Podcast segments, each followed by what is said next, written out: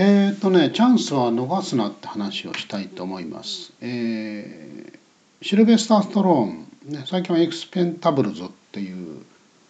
こうアクションのベテラン俳優ばっかり集めてですね、えーななんていうかこうお正月の顔見せ興行みたいなね映画を作ってるんですけど、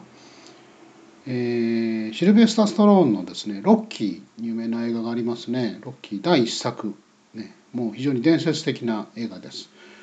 でねこの話をちょっとしたいと思うんですがシルベスター・ストローンはですねあのえー全然売れない俳優だったんですね。でそれは原因がありましてですねそのこう生まれた時にその医者の不適話からですねその顔の半分がこう麻痺をしてしまったんですね。えー要するにこう動かないんですよ。で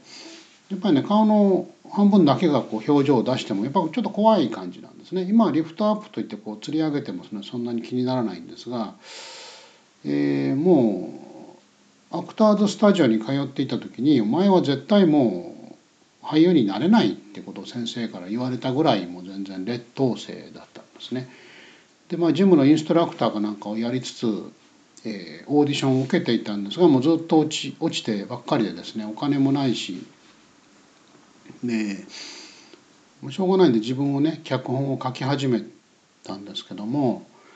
えーある時にですね、まあ、オーディションに行ってもうやっぱり案の定落ちちゃったんですがその時にですね帰り間際に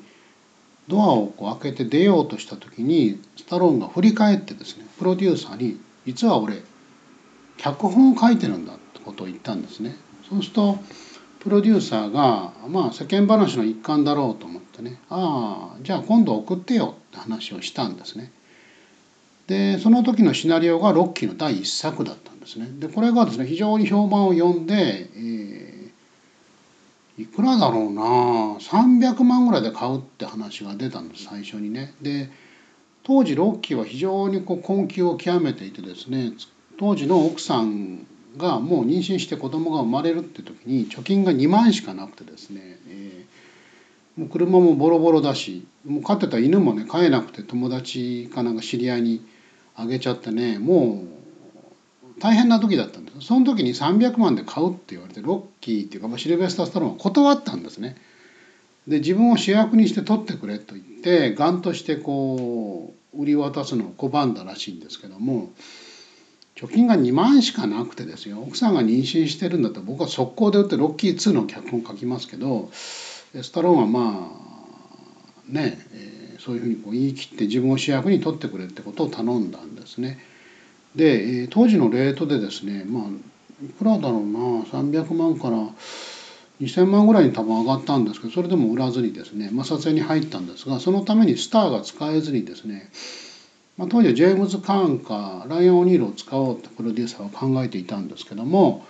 もうスターの使えない地味なちっちゃい作品になってしまったらしくてですねプロデューサーがもう資材家を担保にですねお金を借りて、作ったらしいです。であのお金がないのでほとんどロケ当時のそのフィラデルフィアの街中をロケで映してですねそれが非常にいい雰囲気を醸し出してるんですねちょっと荒廃した気持ちがその主人公たちにこうぴったり合ってる感じでですね。であのえーとなんだっけな。そうそうあのロッキーのねそのスタローンもまあボクシング経験はなかったんですけどトレーニングをしてですね最後のその試合のシーンなんかも非常にこううまくこう立ち位置を決めてねそのチャンピオン役のカール・ウェザースとうまくこう盾といいますか、えーボクシングの技闘といいますかそういうのを演じながらうまくえ撮影したらしいです。で有名な話なんですけどもその市場を走っていくこうロッキーをですね映してるこう撮影してる途中にですねその市場の人がリンゴを投げるんですね「おい!」とか言ってでロッキーが受け取るんですけどあれはねやらせでも何でもなくてその本当にあのドキュメンタリーだと思ったらしいんですね。売れないボクサーが走ってるっていうんで。であんまりいい印象じゃなかったらしいんです。どうも仕事してる時にあんな撮影しやがってって感じでね。まあ映画的に見ると結構いいシーンなんですけど。でですねもうそれがこう大ヒットしたんですね。もう伝説的な大ヒットをして。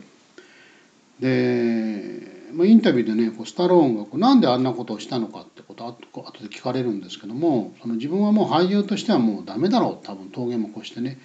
で最後のチャンスだったら悔いがないようにやろうと思ってそういうチャンスにかけたってことを言ってたんですが